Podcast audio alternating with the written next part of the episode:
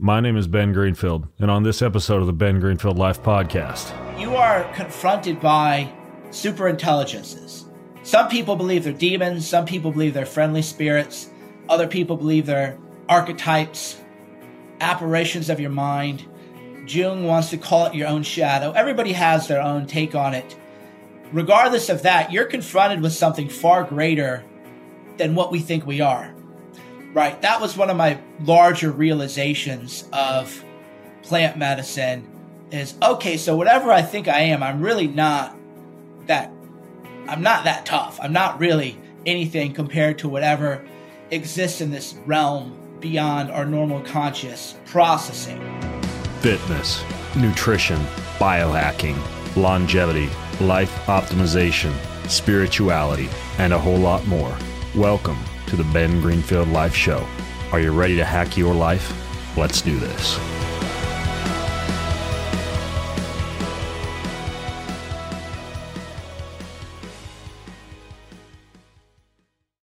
If you're in your 30s or anywhere beyond, you got to start eliminating senescent cells in your body. These are the so called zombie cells that make you feel old before it's time to feel old.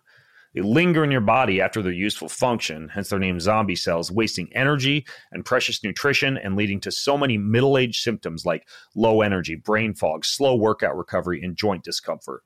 But luckily, you can nuke these senescent cells. There are a bunch of different newly discovered plant derived ingredients that, when expertly combined, can help to reduce senescent cells and the folks at Neurohacker have cracked the code on putting them all together into a fantastic product called Qualia Senolytic. Qualia Senolytic. Now, this could be one of the biggest aging breakthroughs of the decade based on what we know about senescent cells. It could take years off how old you feel in just months, and you only use it twice a month. Six capsules twice a month, super simple. I'm actually on my cycle right now. I just took six this morning. I'll take six tomorrow morning. Then I set it and forget it for a month nuking my senescent cells and feeling younger in the process. So if you're sick of feeling old before your time, try, try Qualia Senolytic. Go to neurohacker.com slash Ben Seno, S-E-N-O, neurohacker.com slash Ben Seno, backed by a 100-day money-back guarantee, and that code Ben Seno will give you an additional 15% off at neurohacker.com forward slash Ben Seno. All right, so look, we're all adults here. Some of us like to use nicotine to relax or focus or even just unwind after a long day. Some people, some people find it like this unique combination of focus and relaxation. Lucy is this modern oral nicotine company that makes nicotine gum and lozenges and pouches for adults who are looking for the best, most responsible way to consume nicotine. So it's a new year coming up. So why not start it out by switching to a new nicotine product you can actually feel good about? Now, it does contain nicotine. I have to tell you this nicotine is an addictive chemical. But man, oh man, this stuff tastes amazing and uh, turns your brain on big time. I like it. Uh, half the time when you see me chewing gum, I'm chomping on a piece of Lucy. Uh, even though you're supposed to tuck it in your cheek, I just like to chew it. The pomegranate flavor, oh my gosh, and the, the cherry ice lozenges, oh man. Okay, lucy.co is where you get it, and you use promo code BEN20 at checkout, which saves you a ton.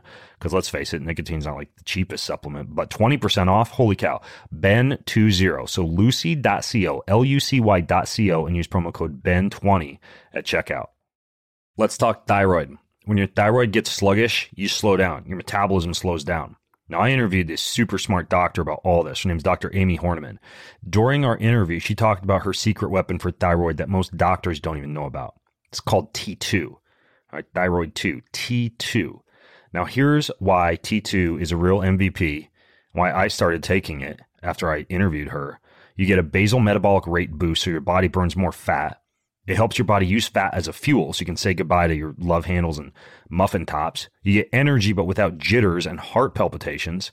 It activates brown adipose tissue, which means it's also fantastic for like stepping up what things like cold showers and cold soaks would do for you. It activates muscles, making muscles burn fat like you're in beast mode at the gym. More oxygen consumption it allows for, so it takes your oxygen consumption to the next level. It keeps your kidneys happy with renal protection, keeps your cholesterol in check one 28 day study showed that when people used T2, they got a whopping nine pound fat loss and 4% body fat reduction, all without messing with thyroid hormone levels or your heart. So imagine waking up with the energy of like a toddler on a sugar rush without all the candy and having a metabolism that's on fire and seeing those inches melt away. And that's what T2 can do for you. Thyroid Fixxr It's chock full of T2 and supportive compounds that make T2 work even better. And you get 20% off of it. Amy Hornaman, the gal I interviewed, she like designed it. This is her product, which is amazing. It's spelled with two X's, Fixxr, F-I-X-X-R. Amy's website, betterlifedoctor.com slash Ben. Here's your code, Ben20 for this stuff. You gotta feel the magic of T2. Betterlifedoctor.com slash Ben and use code Ben20 for 20% off. All right, well, my guest today is Mike Cernovich. You pronounce it Cernovich, not Kernovich, right, Mike? Right, or Chernovich, I guess is the proper way, but we go with uh, oh, yeah. the Anglicanization of it. All right. Well, I'm going to go with Chernovich. I think that's that sounds best. So, if you guys aren't familiar with Mike, uh, he's pretty prolific on Twitter or X or whatever you want to call it now, uh, and he he has some really cool kind of off the beaten path discussions of life and culture. And he also has a book he wrote several years ago called Gorilla Mindset that I actually read leading up to this podcast, where he talks about culture and current affairs and how to live a better life. But he's got some pretty cool tips in there that I'm hoping we had a chance to talk about today, as well as a really interesting idea he has about fear and what is on the other side of fear. Uh, he uh, produced a film on media propaganda called Hoaxed. It was a top 10 independent film for two weeks in a row, dominated the charts on Apple TV and iTunes. Obviously, a controversial topic, but Chernovich's a, a controversial guy. Uh, he was also, you might be familiar with his name behind this, instrumental in bringing the story of Jeffrey Epstein into popular consciousness. And he filed a lawsuit to unseal hidden court files in a case that was involving Epstein.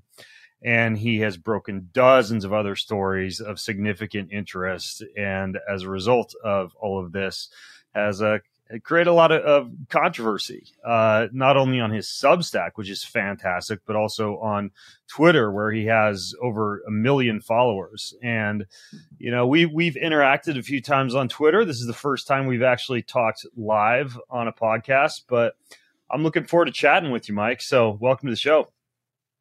Yeah, thanks. I read your stuff a um, very long time ago, and then your controversial, depending on how you want to describe it discussion of ayahuasca I thought was very cool and promoted another important conversation, which I found which I found. Oh yeah, so the idea of uh of, of plant medicines. Yeah.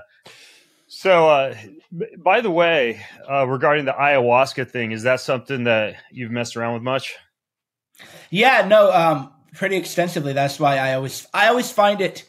That's why when people call me controversial, I always find that interesting because I like controversy even in things that that I disagree with or that I like. So I've had positive experiences with plant medicines.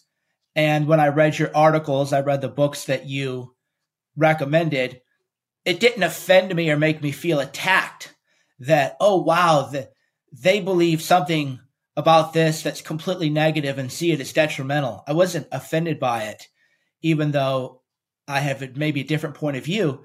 So I always find it interesting though when people get angry when their own views are challenged when I'm constantly challenging my own views and always promoting information that contradicts things that I've said and then people can decide for themselves where they lie.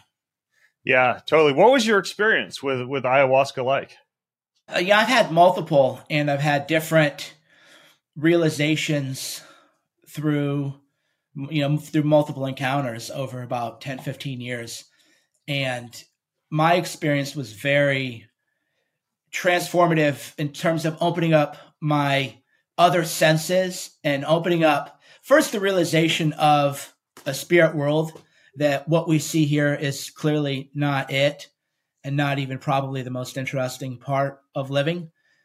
And then reliving experiences or re framing experiences not through the context of the mind, but through the context of heart or feeling, emotion, whatever whatever word people want to describe it. So it taught me a lot about being more of a compassionate person and being more of an empathetic person, even if that doesn't always seem reflected in what I say or how I conduct myself. Yeah, I think I heard you interviewed by, I believe it was Charlie Kirk, I feel like he kind of like jumped down your throat when you mentioned plant medicines or ayahuasca. Did you guys ever wind up having any more chats about that? A little bit, and I talked to uh, Alex Clark, who is also somebody who's part of that network, the Turning Point Network. And I, I didn't mind that because I understand that under maybe the Judeo Christian view or the Christian view, it's seen as pharma, pharmakeia. And people could have religious objections to this. And nothing nothing like that offends me or bothers me. Is that something that's related to the Substack article that you have? I didn't get through the whole thing, but it's something about the other side of fear or conquering fear or breaking through to the other side or something like that. Was that related to your experience with ayahuasca? Yeah, yeah, hundred percent. It, uh, it was it was a meditation. So I it was a meditation, I guess, on fear and real fear versus imaginary fear and the way that fear holds us back in in all areas of our life from making changes in life or from developing spiritually from being vulnerable. Fear really is the nasty little demon that influences everything we do from when you're trying to start a business. Oh what if i fail? Well people are going to laugh customers are going to say no what if I do this thing on the internet? People are going to make fun of me. And you, you list all these litanies of so called fears. And then you realize, well, first of all, those would be good problems to have, right? Like, as, as you know, as you've been in, around this for a while, me too, the best thing that could happen to you is people are making fun of you because you exist, right? Far more likely, nothing's going to happen, right. to be honest. Far more likely, it's going to be obscurity for a very long time. It's going to be a very long slog. So the way that, and I didn't come up with this coinage, other people have said it, but you always want to look at what's on the other side of that fear. And you find that a lot of times what's on the other side of fear is the lack of belief in yourself, um, a lack of value in yourself, a lack of trusting yourself, a lack of trusting other people. A lot of it, of course, is imagination and stories that you've told yourself. And we we always want to be probing what's on the other side of that because at least within the context of ayahuasca, and that's why you know I've read the books you've recommended, and I read your article, and I've talked to other people about it. You you are confronted by super intelligences. Some people believe they're demons. Some people believe they're friendly spirits. Other people believe they're archetypes, apparitions of your mind. Jung wants to call it your own shadow. Everybody has their own take on it. Regardless of that, you're confronted with something far greater than what we think we are. Right. That was one of my larger realizations of plant medicine is okay, so whatever I think I am, I'm really not that I'm not that tough. I'm not really anything compared to whatever exists in this realm beyond our normal conscious processing. And when you're in that situation, it's quite terrifying, tra- dramatically terrifying in a lot of ways. You're confronted maybe with your own death.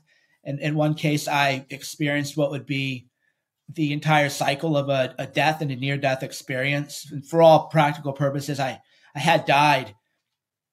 And when that happens, there's t- tremendous fear. And then what do you do? Well, what do you do? You, do you live in fear or you say, let's let the fear pass. Let's see what's on the other side of fear. Let's see what the message is on the other side of fear.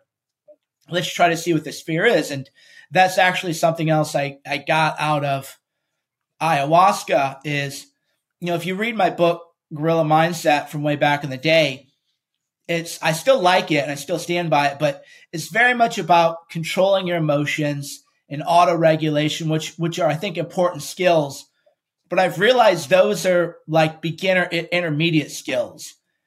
And that as you really get into development, spiritual and emotional development, there's a lot to be said for, man, I'm really angry.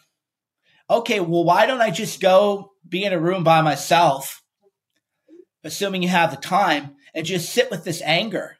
right? Why am I so afraid of being angry? Why do I not want to be angry? Why do I not want to feel this way? Mm. Why do I want to go eat a cookie or an ice cream bar or go drink coffee or go tweet or go distract myself or turn on the TV or watch sports to distract myself from this feeling, right? And I think that's because as men, we were never really taught, hey man, so just sit with it. It's okay. Just go in a quiet room by yourself or maybe listen to some music, drums, whatever, whatever your vibe is, and just sit with it and let the waves flow and see where it takes you. And I've had a lot of realizations about where maybe certain feelings come from. And that process began primarily through excursions into plant medicine. Do you think it's it's the fact that well, let's say you use the example of men and anger. I suppose we could just also say human beings in general and our lack of ability or refinement of the skill to identify our emotions and to ask ourselves why we're experiencing those. Do you think that's a result of upbringing? You, know, you mentioned men not being taught to do something like that. Or do you think it's also distractibility? Because I've thought about this a lot. I mean, I, I even recently heard someone, I forget where, I believe it was in a podcast, talking about how back in the day, if, say, you were some ancient hunter and you took a shot in an animal with your bow and arrow and missed, you'd have like the next four to five hours to just sit there and dwell upon that and analyze your mistakes and process the emotions of that failure or disappointment. And nowadays you can just move on to Netflix or Twitter or whatever the next primarily digital distraction is. Do you think it's it's an era of increased distractibility that might also be ripping us from being able to just sit with ourselves? Yeah, and it, but it still links back to the original root cause. So we are running from ourselves. That's something that I came away from understanding with the plant medicines is you can like I like I'll give you an example. I was really deep under and I was experiencing some really horrifying scenes with my eyes closed. I had the eye mask. And then I said, This is terrible. And I took the eye mask off to try to look and orientate myself to reality. And I heard a voice say, You can't run from yourself. Stop, stop running from yourself.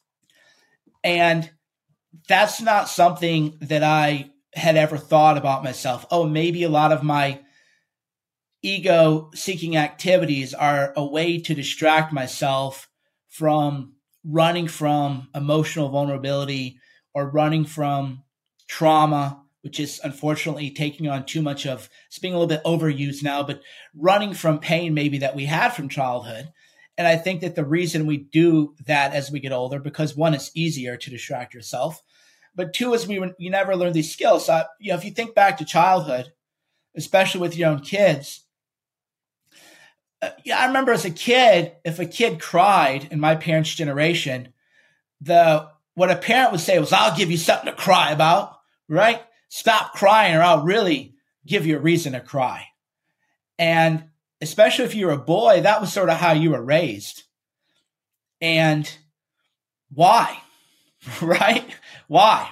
Why? What's the problem? What's the problem? Your kid's sad. Your kid's your kid's gonna cry. Why? Why do you need to just make that stop, or why do you need to to tell them, hey, quit crying, quit making a scene, quit making noise, quit having emotions? But that was the default, I think, that of parenting for most of modern times, and certainly was how I grew up and how my peers were raised. It's interesting because I think that a lot of that time spent in something like ayahuasca or plant medicine, in many cases, in in a somewhat sensory deprived state, sitting with yourself, you know, I think it does result in some pretty incredible breakthroughs for people. And I've experienced similar ego death and even, you know, full on really truly thinking I'm dead and I've passed away and the emotions and breakthroughs that accompany that in my own past forays with plant medicine. But, you know, d- despite me not even anticipating us going deep into this topic, yeah, I, I should probably link in the show notes to the articles that I wrote about that. And I believe that book that you mentioned was Pharmakeia, the book that got me thinking about, well, gosh, these things are like opening us up to this spirit world that we got to be really careful with. And, you know, now, you know, primarily my use of a lot of those compounds involves microdosing, you know, for creativity or for mental enhancement or neurogenesis or neuroplasticity or the like. Have you messed around with that much? You know, this whole realm of smart drugs or nootropics or microdosing with plant medicine or anything like that?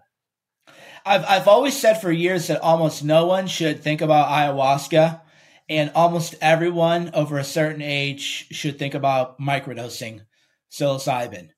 And I, I still believe that. I think I think micro. Once I got into microdosing many years ago, all I thought was, why didn't I know about this my entire life? Right? I would never even. I never would have even. I quit drinking alcohol years ago, but I never would have even felt the urge to drink alcohol, which is, I think, why a lot of people are quitting drinking because once you do find out what a real brain enhancement is, you don't want to, you know, you, you don't want to dumb yourself down with liquor. You don't want to feed the ego via alcohol, which is primarily what that's doing is validating your ego.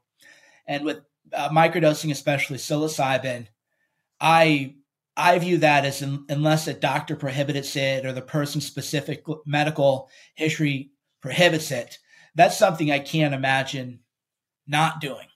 Right. Whereas I think with ayahuasca, I think people are getting a little too curious now. And a lot of people who really have no business even thinking about it are making it seem like, oh, this is a cool experience. Woo woo. You know, every, you know, everybody loves this. And not enough people tell the other side of it like you did, which is, hey man, maybe you're talking to demons. You ever think about that? Maybe think about that for a minute. Maybe talk to your religious leader if you're going to do it. Maybe just don't run into it. Or even someone like me who's more down the middle. And I don't necessarily think, I don't necessarily agree with um, everything in the books, but I do think that it's a, it's a tremendous undertaking. A tremendous, like I remember the first time I did it many years ago, I prepared at least a month. And for the last five days, I took off work and all I did was hiked, I ate fruit, drank water, and all I could think of is like, why am I doing this? What's my intent? What what am I doing going into this? Right? And a lot of people aren't doing that. They're they're not even quitting drinking before doing it. They're not cutting off. Uh, they're not following even the dietas are overhyped. I think, and there's a lot of mumbo jumbo around that.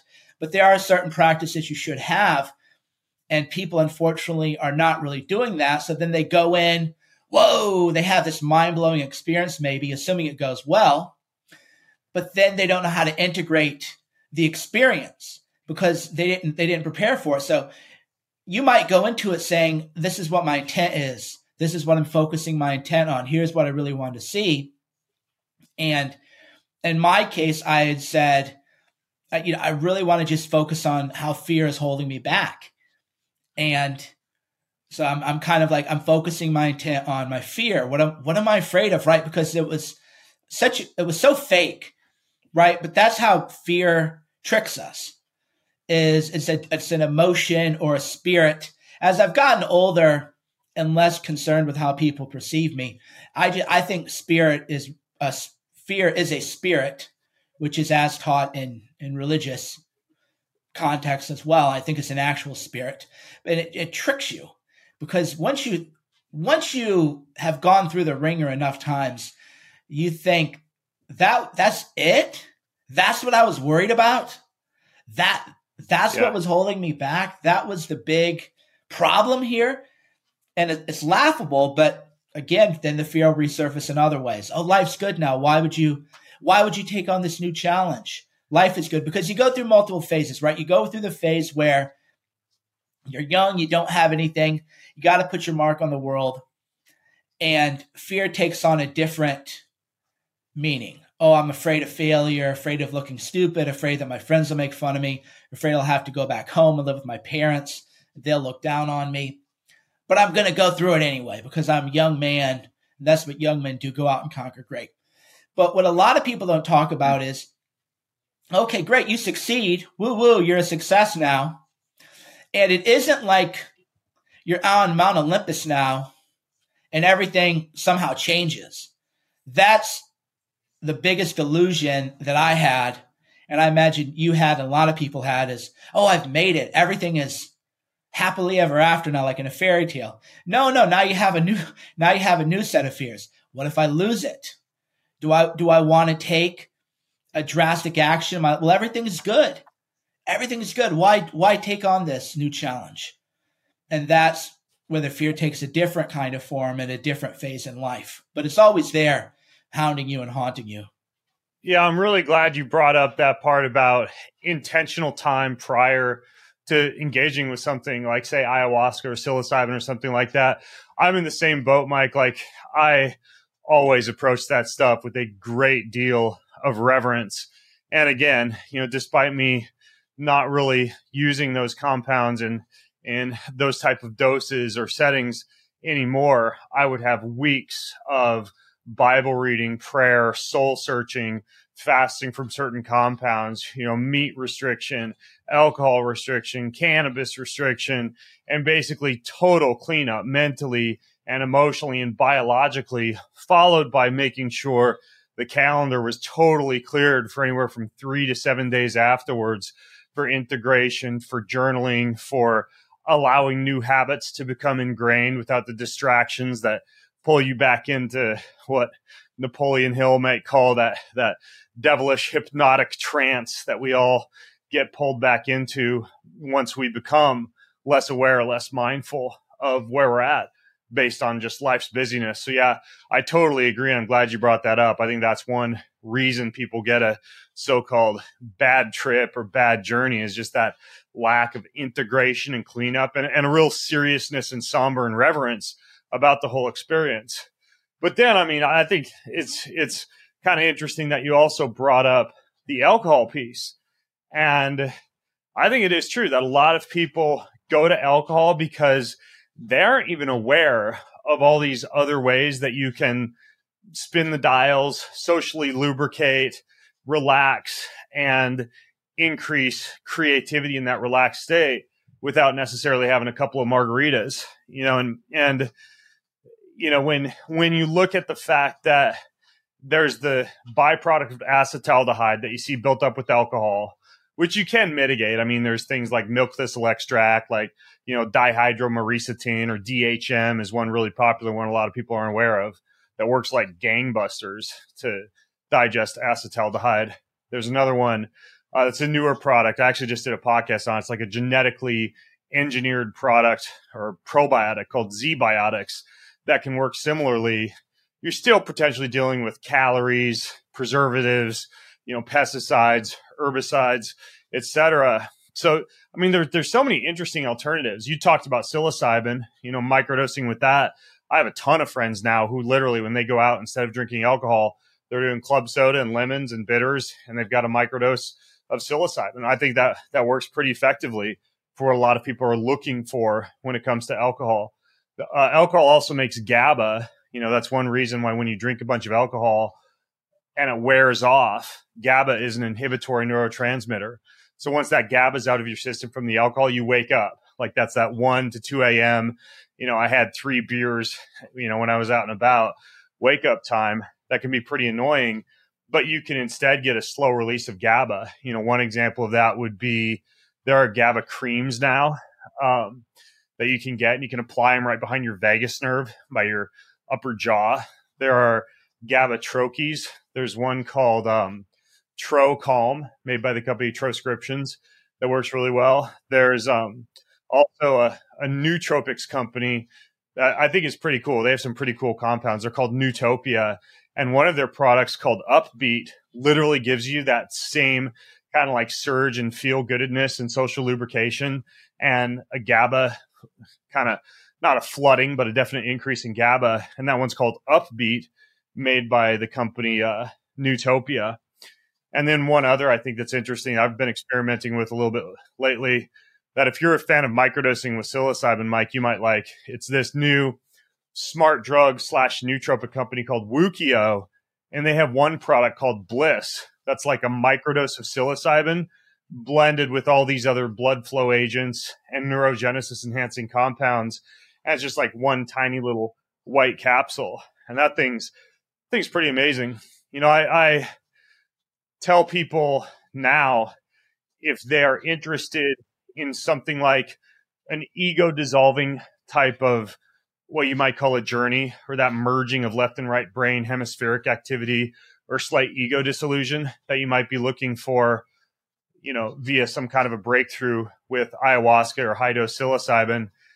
Nowadays, most people I say, well, if you don't want to engage with some of the cautionary um, experiences like entities or elements of the spirit world, etc., but you want something similar I think ketamine is a decent option. It seems safe. It's synthetic.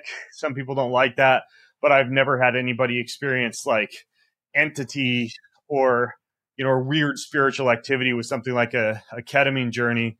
And then the other thing is is there's a, they kind of fly under the radar, but there's a company down in Nashville and it's called Clara Vita. Clara Vita. Uh, and it's basically like this cocktail of smart drugs and ketamine and nootropics and all sorts of stuff that you take via pills and capsules and like an injection into your shoulder and then you if you want to call it this journey for like four or five hours. But it's not again something that has the same spiritual dimension feel as something like ayahuasca or psilocybin. You um it's kind of like clean. It's a little bit more in your head mental but it's kind of like being on a smart drug and being kind of like laid out on ketamine all at the same time and you're recording the whole thing with a digital voice recorder. And so you know i tell people if you want to do a peru like ayahuasca experience without the potential baggage i like that that clara vita place down in nashville. So there's you know there's all, all sorts of interesting rabbit holes we could dive down here mike. But you know one of the first questions that I had written down that I wanted to ask you was whether you're still doing this crazy gorilla mindset morning routine that you talk about in your book that a few people on the internet have written articles about. It's like cold shower and counting and reciting and memorizing. But are you still doing something like that? The cold shower, unfortunately, went away because my water doesn't get cold enough where, where we ended up moving. And the brain warm up is when I'm in gear, uh, a hundred percent do the brain warm up, and I can tell when I don't do it because I haven't done it recently, and that is one of the best ways to get your get your mind going, get your verbal dexterity going. And especially what is interesting, and that's one of the things that I noticed about microdosing, is one. So for those who don't know, there's a whole brain warm up in the book that I found in another book that I, I credited the other book for, obviously. And part of it is you want to link a letter to a number.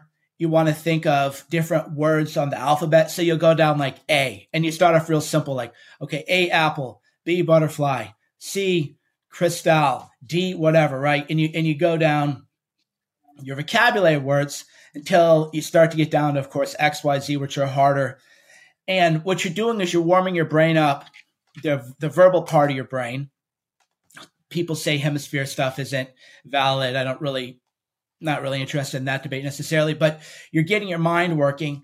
And then what you'll notice on a microdose, especially if you, st- you if you stack it with lion's mane, is there are words that you haven't used since high school, and you think I didn't even know that I knew that word still as you're as you're going through that warm up because what you're also doing is you're you're doing an inventory of your vocabulary and you're realizing oh I, I i've been saying these same same ones for the past three days i got to come up with a different different one for b i got to come with a different one for n i got to come with a different one for o and then you find with the lion's mane i think they call it st- Stamets stack Paul Stamets i think was one of the people suggesting it is you go, oh, I, yeah. that's there's a nice word. There's a nice word that I haven't even used. And then what's even stranger is then you can remember, oh, I remember where I was sitting in high school when I learned that word.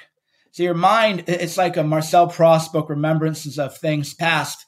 Your mind starts to take you back to these deep linkages to where I was sitting here in this desk and I remember that was my teacher, and this is where the book was open, and that's when I learned that word.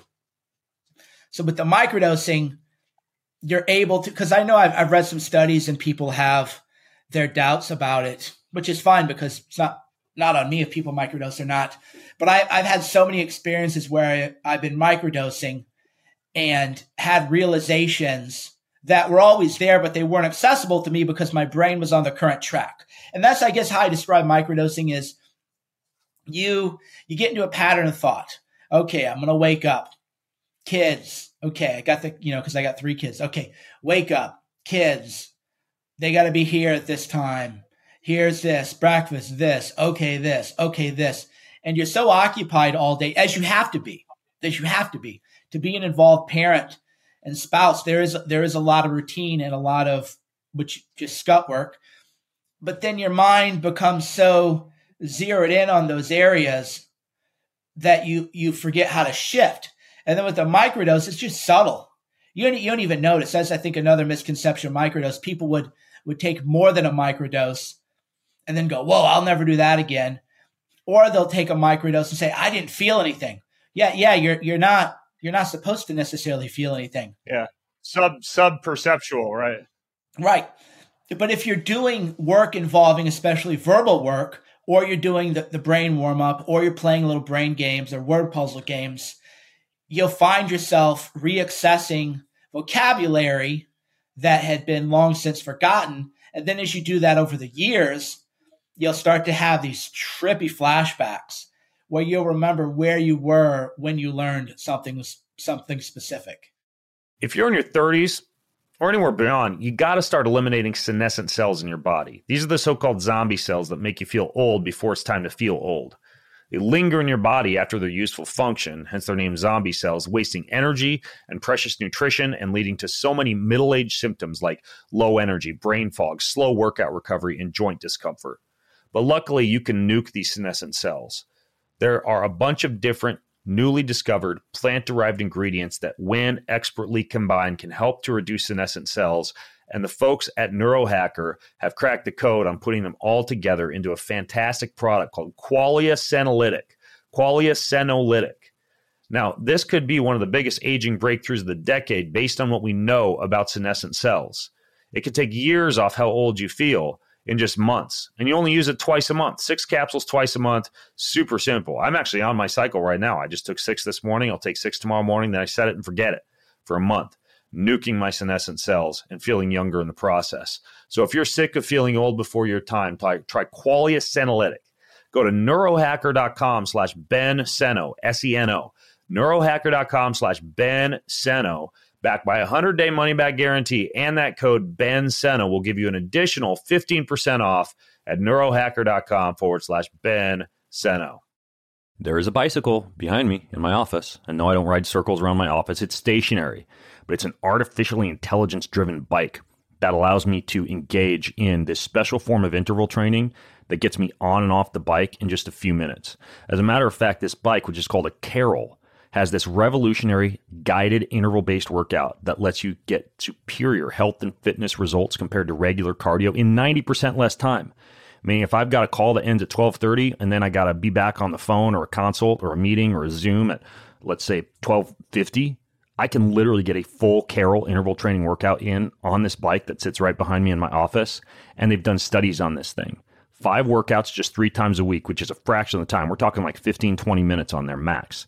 You can improve your fitness by 12%, reduce your risk of diabetes, type 2 diabetes, by 62%, and even wind back your internal body clock by 10 years. Studies are interesting on this thing, and for a limited time, you get 250 bucks off a Carol with the code BEN. So don't wait, try it out. It's amazing. Over 25,000 riders now. So visit carolbike.com today. C A R O L bike.com today. I would imagine I'd certainly get to a point at which I quit using the word xylophone every time I got to X and come up with something better. It'd probably be a pretty good way to become more proficient at Scrabble, I suppose, as well, if you did this warm up each morning. But you know, my my notes, just to clarify for people listening, and of course I'll link to Mike's book, Gorilla Mindset, in the show notes, which are going to be at bengreenfieldlife.com slash Cernovich. bengreenfieldlife.com slash C E R N O V I C H. So I'll link to his book, Gorilla Mindset. But my notes are you get in a cold shower or you do a hot cold contrast shower if you just don't have, you know, the nuts for the cold. And you count backwards from 100 to zero and you're trying to go fast. And the next thing you do, like Mike just said, you find a noun that fits each letter of the alphabet, A through Z, and you imagine some type of word or you say some type of word related to each of those letters. And then you say 10 female names out loud and you can't repeat the names. Then you say 10 male names out loud and you can't repeat the names. And then you close your eyes and you take 10 deep breaths, preferably trying not to huff in cold shower water. And according to what you wrote in the book, Mike, I think it's only like 10 minutes or less to go through that. I haven't actually done it yet. I'm very interested in doing it and just seeing, you know, related to what you were talking about with the Stamets stack, that mix of lion's mane and niacin and psilocybin, how how it feels as far as activating my brain and how it might even feel if I were to take a stack like that, which you know it appears there's some evidence could increase neuroplasticity, or you know back to that controversial topic you brought up, you know activation of the left and right hemispheres of the brain. And by the way, I think that's interesting because I think some people are a little bit more left brained, analytical. Some people a little bit more right brained, creative, and I do think that you can train yourself to use both regions of the brain simultaneously a little bit better. And I mean, you even look at sports that lend themselves well, well to anti aging or longevity or even staving off of Alzheimer's and dementia. And the working theory here behind these sports, I think Dr. Daniel Amen has talked about this a little bit, by the way, a pretty cool brain researcher with the Amen Clinic, is that sports like ping pong, tennis, pickleball, and generally racket sports, and then also the sport of swimming, both help with longevity because both of those involve a lot of left and right brain hemispheric activity, meaning like tennis, you're swinging, you're moving, you're engaging in multiple patterns, and you're kind of playing chess at the same time. And then swimming, you're using left arm, right leg, right arm, left leg, certain breathing patterns, and that also would cause for some of these merging of, of the hemispheres of the brain, so to speak, or at least using different brain regions simultaneously. But is that the kind of controversy you were talking about when you were when you mentioned the hemispheric activity research or or the questionable idea behind that? Right, exactly, because there's always people who listen to stuff like this and they'll be in the comments, so you need a source for that. It's like, bro, we know there's controversy. You know, that we we get it. You know, not everybody agrees, which is why, it, frankly, it doesn't bother me because most of what research is turning up is rediscovering ancestral knowledge of what people know. And yeah, adding to your list like outdoor cycling, other than the risk of getting hit by a car, is the same way because you're engaging in you're engaging in 3D space. And that's because for me, I'm definitely fall into the the left brain person. I'm I'm wrapped up in my mind highly introverted. I'm the kind of person who there before I had children and stuff. Th- this happened to me multiple times where I would be by myself for so long that I would go to order coffee or something and I would I would forget how to talk. I would try to order from the coffee. Uh, wait, wait. Oh, I want I want coffee, right? Because I can be with myself in silence forever and in some ways, that's strength because most people can't do that. But that also makes me bored, myopic, self involved.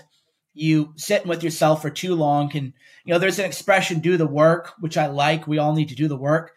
But that can unravel and become its own form of self imposed trauma because you spend too much time with yourself.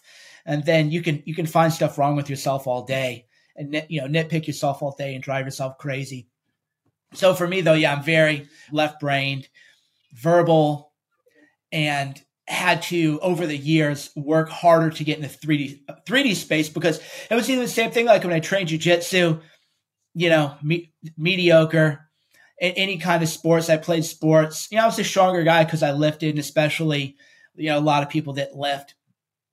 But no, nobody thought that I had unique athletic talent or or even being inside your body, which I think is another controversial concept, unless you're an athlete, in which case you're you're like, duh.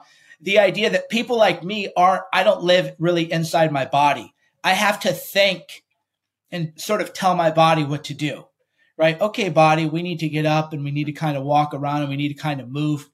And if you try to show me an athletic movement, I have to think about it. What does that mean? I have to put into words. Whereas a natural athlete will watch you swing a tennis racket and they'll grab the racket and they'll, you know, and they'll just swing it or they'll hear music mm. and they want to dance. So my, my younger daughter, for example, she's very, lives in her body. So the music turns on and she jumps and she's dancing. And I'm, I'm kind of jealous in a way because she's so in tune with different frequencies that I'm not, which was with me, even as a kid, as a small kid, music would go on and the other kids would start dancing. And I thought, why? I don't get it. Why? Like, you know, you're in grade or first grade or whatever, and the teacher puts on a record album and the kids are getting up and running around. And I'm sitting at my desk thinking, what are they doing? I, I don't understand this, right? I, I don't get it. Okay, I guess I'll stand up and move my arms around a little bit. That's how wrapped up in my yeah. own head, I guess. I am naturally. Yeah, I don't think it's any secret that people who are highly intellectual tend to be often somewhat spastic when it comes to body or spatial awareness. They're not the first people who are doing front flips on the trampoline or, you know, even learning a dance move as rapidly as their more body aware peers. Of course, the trade off there is that, you know, you do tend to have a little bit better intellectual firepower, it seems. I know I'm stereotyping between the meathead jock and the perhaps the hyper intellectualized, I don't know, cross country runner. But I think there is something to that. It's interesting that you said that about cycling, by the way, because I've seen some of that data on cycling and longevity or cycling and intellect.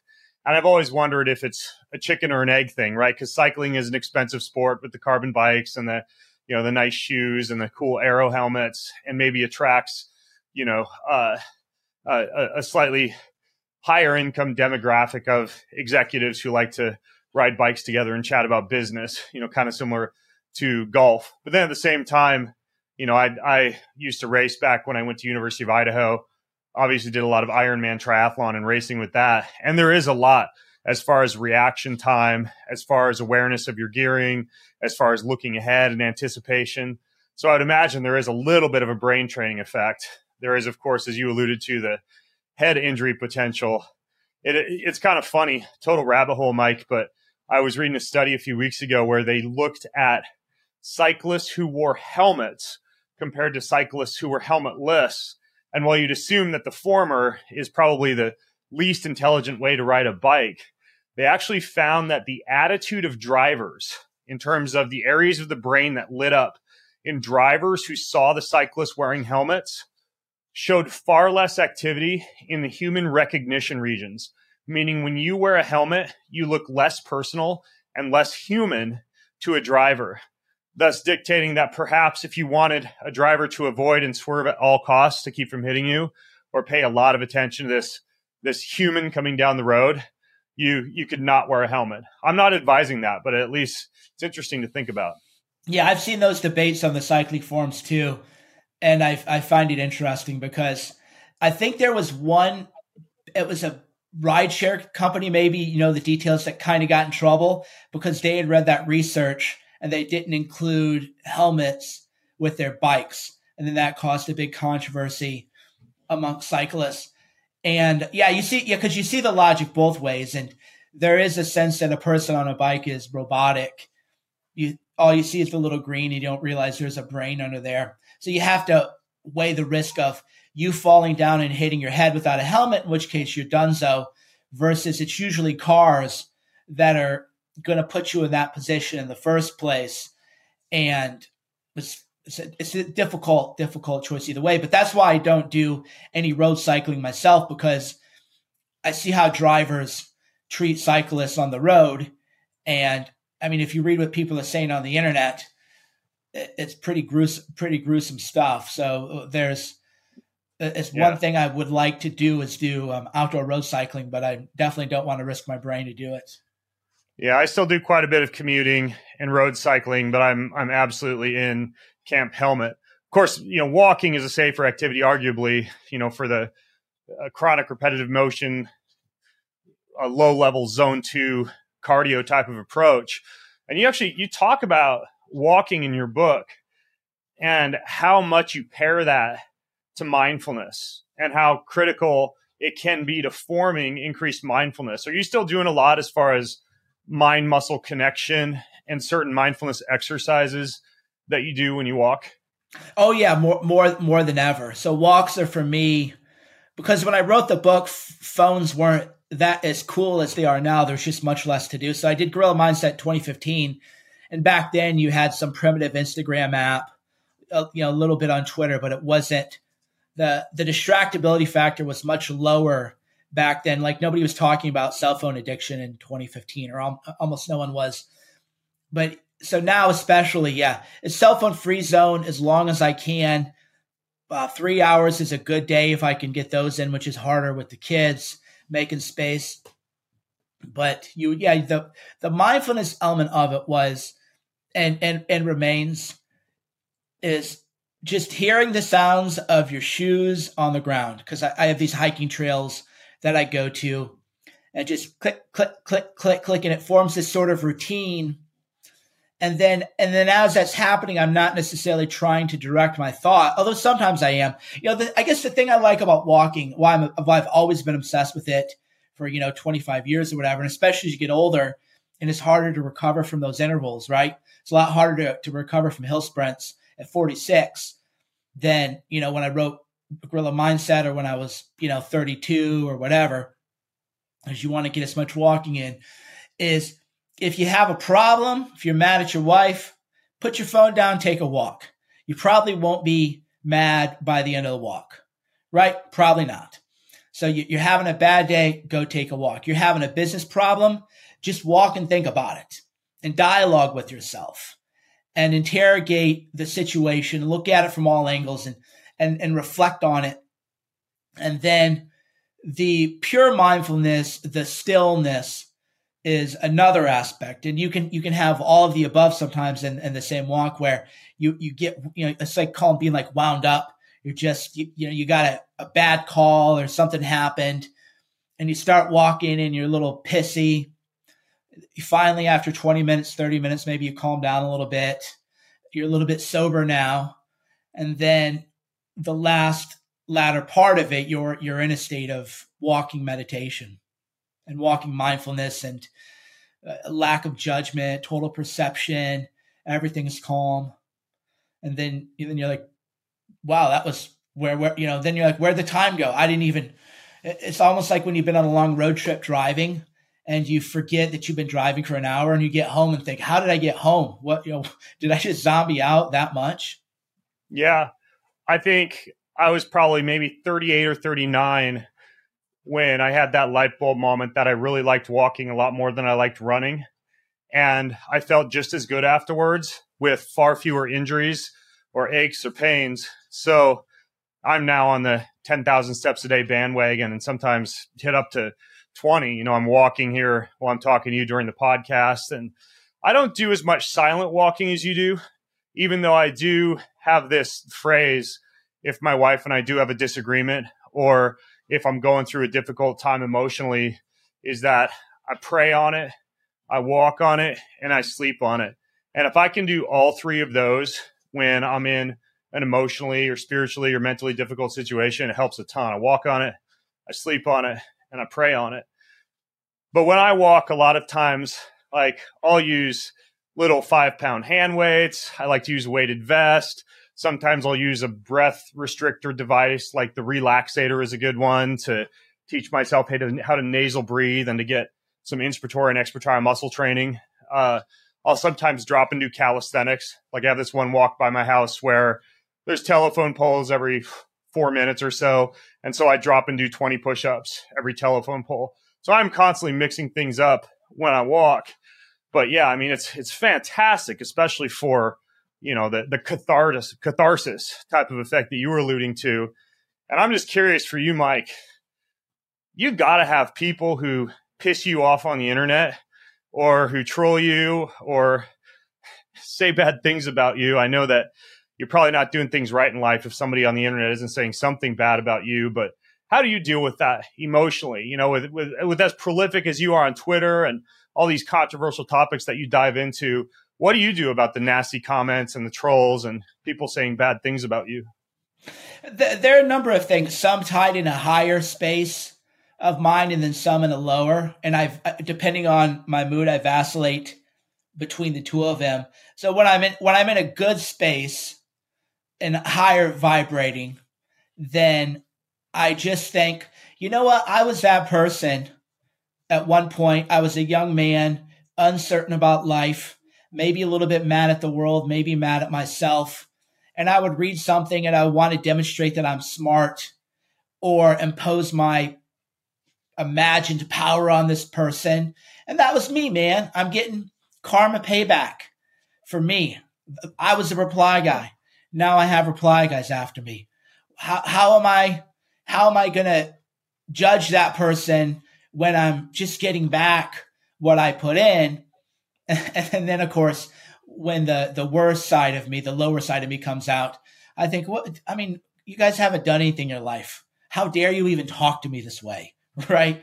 Which is, I don't, I don't like that part of myself when it surfaces, but you know, occasionally it does, which I'll, I'll look at someone and I'll think like, what do you, like, what do you think that you have to tell me? Right. Where, where in your mind does that register? Because although I, I certainly have a lot of opinions on, on things, if you check your notifications, Mike Cernovich has never told Ben Greenfield how to do an Ironman triathlon because that would be the stupidest thing in the world that I could ever write. It would just be stupid if I'm, oh, I can't believe you're doing an 80 20, blah, blah, blah. And imagine I just start typing. Your training is, you would think, Mike, you're out of your mind here. You know, you've never done a trial. You don't know what you're talking about. Like, what do you do? You know, what are you doing? And that's often the case with, with people who are interjecting on things. It, it, it would be like, somebody telling you how to do a triathlon and you think, oh man, you've never given this issue any thought at all. And it can be a little bit annoying sometimes, but I've been through, I've been through the ringer so many times. And then especially with, with plant medicine journeys and everything, you realize how, how like lost people are, how lost, you know, that's another thing I guess I took from mm. the, the plants is getting over myself, which again, it might not, it might, people might not always perceive it that way based on my writing style, which has a certain kind of punch to it because a lot of people don't don't understand that there's there's a way to get a message out. And that's probably and that's also probably why it doesn't really bother me when people yell at me as much on the internet because I understand that what they see is an avatar and not reality. They see a very punchy point of view where you might not even be sure what I'm saying and you're wondering if I'm implying something that I'm not implying it and whose side are you on and what are you really getting at and and I know that that's what you have to do to penetrate the thought bubble and to provoke a conversation. And and I know this, but but I know that that's not my heart. Like I know when I when I insult someone who insults me, I'm I'm not doing that maliciously. That's just kind of like part of the show. It's it's part of the show, and having the spectacle is in a lot of ways what brings people to t- conversations like this, which is more real. Like, what's the real me? This conversation yeah. is, insofar as there's a real you that exists when you're engaging with other people in a social manner, because there's always going to be aspects of front facing your best self. But to the extent there's a real me, it would be this conversation, right? It wouldn't be a one dimensional kind of rant occasion although we do we do have a lot more vulnerable topics i guess on twitter too so that's not necessarily fair but but even the nuance that you're going to hear this podcast is not the way you write because that's not effective writing style, especially for short form. So I just have to understand and charge it to the game that people are going to misunderstand me and people are going to believe things about me that aren't really true.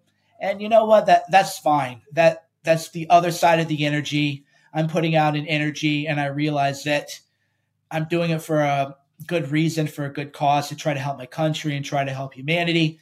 And people are going to misinterpret it and code it a certain way. And you have to love people enough to know that they're going to do that and accept it. Yeah, I'm glad you decided not to be the fake you on this podcast, Mike.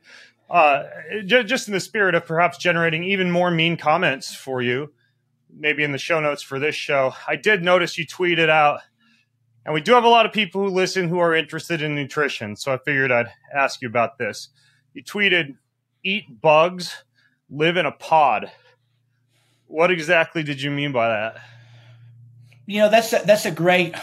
I think that's why I'm good at Twitter because, right, what does that even mean? There's so many different layers of it, but that goes to um, a number of memes, which uh, the World Economic Forum, you will there, there's a an organization that's kind of a networking group where all the rich people get together and they talk about the agenda for humanity. And they do this in open, even though that's called conspiracy theory.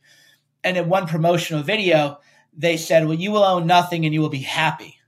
Right. And people, of course, most of your people are, are pretty awake and they understand this kind of stuff. But when you're in the world of people who aren't awake, they will tell you that's not true. That video is not real. Okay. Uh, you, okay, it is. They deleted it once people found it and began discussing it. It was deleted, but they said you will own nothing, you'll be happy. But of course, that doesn't include them. They're going to own everything. But you, you're going to own nothing, and you're going to accept it. And that, and that's where the pod comes in, where everybody can kind of sleep in pods, and, op- the equivalent being in a some kind of weird low security prison where everyone's in a pod, and you get your get your daily serving of bugs because they're anti-meat. They don't want people eating meat. They want people eating crickets and bugs. They they want people eating bugs, and they they push that.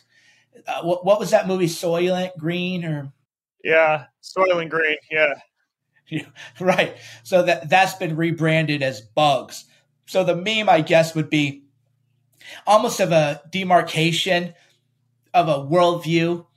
Is are you going to be a bug man which is a which is another meme. And the bug man is the kind of person who doesn't aspire to any kind of heroism, doesn't aspire to anything beyond being in his pod, eating his cricket chow, playing video games, maybe has a VR headset watching pornography. And that's the extent of his existence, right? It's as if he had never had never really lived. And that I think is the zeitgeist that we're fighting against. You know, I, I, if I would have tweeted that, probably would have said something like, eat Beyond Burger, live in a pod. Mostly because I've had some damn tasty cricket protein powders and cricket protein bars sent up my way in the past. And even though we don't actually have, thank God, a, a cricket or insect based protein sponsor for this podcast episode that we just lost, I think bugs can actually be pretty cool. I've, I've done some cool cooking with with crickets and grasshoppers and bugs and the like. But you're right. Um, engineered, highly processed, highly palatable food that keeps people living in boxes, traveling in boxes, working in boxes, and in their constant, as Michael Easter says in his book, comfort crisis, certainly lends itself well to people being more controllable or at least less adventurous, right? If you handed everybody a bow and told them they needed to secure their own protein, you'd see a lot of people growing in a lot of new ways and probably a lot of misplaced arrows, you know, randomly getting scattered around the neighborhood.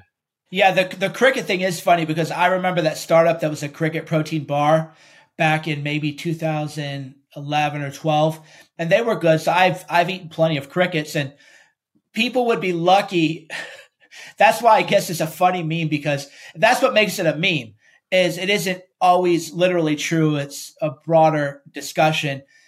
People will be lucky if we're getting crickets. You're more you're more likely to get this soup of highly processed canola oil with with um, a soybean or something. And that's what you're real. That's the yeah. chow you're going to be getting. So there might come a day when you're lucky if you're getting cricket protein instead of this swill. Yeah.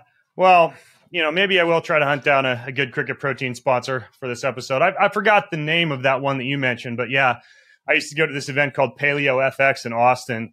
And increasingly over the years, it seemed like there was more and more. Think it's called etymology. I get etymology and entomology mixed up. Anyways, the the eating of insects seemed to be quite popular because it's you know very primal and, and ancestral hey Mike, where's the best place for people to follow you? Is it Twitter or or actually I should ask you this. Do you call it X or do you call it Twitter? Million dollar question. Most important question of the show. Well, I call it Twitter, but to to try to push the the name change, I do call it X on I do call it X when, whenever possible because if Elon put up that amount of money to protect and defend free speech and he wants it to be called X, the the least that I can do as a mere mortal is call it X as well. So I do try to be disciplined in calling it a post instead of a tweet and X instead of Twitter. And hopefully, you know, hopefully we can push that language forward. I think the Substack, MikeCernovich.substack.com, is a good place to start because it's a little bit more longer form, a little bit more nuanced. Reading my Twitter, if you've never read it, can be a pretty jarring experience. I don't, I don't recommend it for a first impression. I've got some brave and courageous listeners. They can, they can give it a try. If you go to my Twitter, wait a couple days and you'll see that there's a vibe. You can't just jump in on one.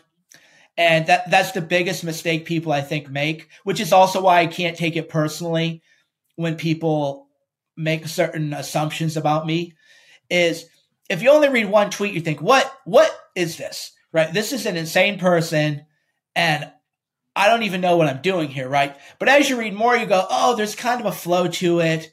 All right, I okay, okay, okay, I get it. He's still an insane person, but there's at least a methodology to what he's doing, and it does kind of make sense. And now yeah. I at least understand it a little bit. Yeah, well, I dig following you. You've got you've got some some interesting takes, and uh, I I agree with much of what you say on there actually. So so I'll link to your your X profile in the show notes. If folks go to bengreenfieldlife.com slash Cernovich, C E R N O V I C H. I'll also link to Mike's Substack and this book, Gorilla Mindset. Even though, like Mike mentioned, it's a few years old and he's even grown since he wrote the book to perhaps being a little bit less, you know, programmed with each and every part of the day and kind of more expansive in terms of self introspection. I, I think that the book's a handy little read. I just got it off Kindle and and uh, read it in a couple of days last week. There's some cool tips in there. So feel free to check that out as well. And Mike, thanks for joining me, man. I'm glad we were able to connect. My pleasure. Glad it was able to happen. Thank you. All right, folks. I'm Ben Greenfield, along with the great Mike Cernovich, signing out from bengreenfieldlife.com. Have an amazing week. Well, this is pretty cool. Just put the finishing touches on a luxury VIP retreat in the Swiss mountains. So you may have seen a little bit of rumblings about this on social media. But the beautiful Six Senses retreat, all inclusive luxury locale in beautiful Crans, Montana, Switzerland, has graciously allowed me to bring a maximum of up to 10 folks, and this could be individuals, couples, families, into a transformative experience there where I'm going to lead breath work, hikes, workouts. You'll get hands on foraging adventures with nature's freshest ingredients in their cooking class locale there. You're going to get a chance to do amazing spa treatments, a meticulously curated program. You'll get to meet my wife and my sons who will be there. Again, families are welcome. You can bring one or two or three kids. You can make it a couples retreat. If you want to go solo, you can. There's a limited number of rooms. We're, we're prioritizing couples and families. But again, if you want to get in, this thing is coming up around the corner, April 17th through the 21st, 2024. So it will be all inclusive. You'll want to fly into Geneva, Switzerland, assuming you want to get into the closest airport. I've already got our flights. Uh, you'll want to mark your calendar for April 17th through the 21st. And here's how to get in. You go to bengreenfieldlife.com slash six senses 24. That's bengreenfieldlife.com slash six senses 24. And again, it's going to be incredible, all the way down to like evening sing alongs and stargazing and yoga and meditation. And again, the spa there is incredible. Six Senses is known for having incredible retreats around the world, but this one in Switzerland is supposed to be one of the best. I can't wait. I led a retreat in Portugal last year, and people just said it was the most amazing experience of their lives. This one will be just as good, if not better. So go to bengreenfieldlife.com slash six senses 24 and you can get in on this retreat that's coming up right around the corner, April 17th through the 21st. I hope to see you there. Want free access to comprehensive show notes, my weekly roundup, cutting edge research and articles, my top recommendations for everything that you need to hack your life, and much more? visit bengreenfieldlife.com.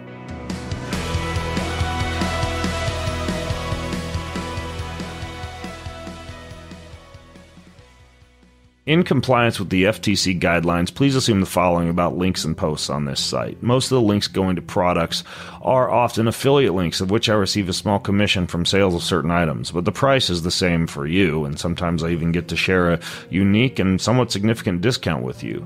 In some cases, I might also be an investor in a company I mention.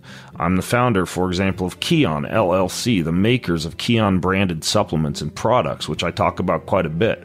Regardless of the relationship, if I post or talk about an affiliate link to a product, it is indeed something I personally use, support, and with full authenticity and transparency recommend in good conscience. I personally vet each and every product that I talk about.